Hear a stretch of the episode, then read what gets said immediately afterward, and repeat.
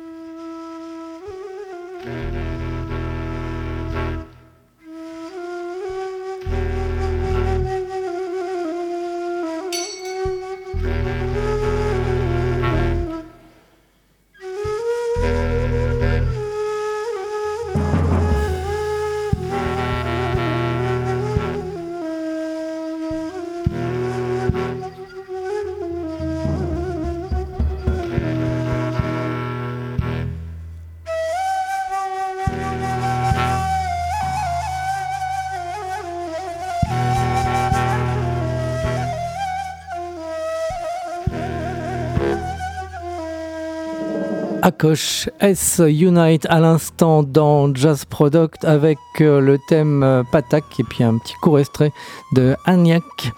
Akosh S au saxophone avec euh, Joe Doherty également saxophone et clarinette basse. Il y avait Bernard Malandin à la contrebasse, Philippe Foch batterie, percussion, tabla et en featuring Nicolas Guillemet également au saxophone dans cette formation Unite de Akosh S, l'album VTech.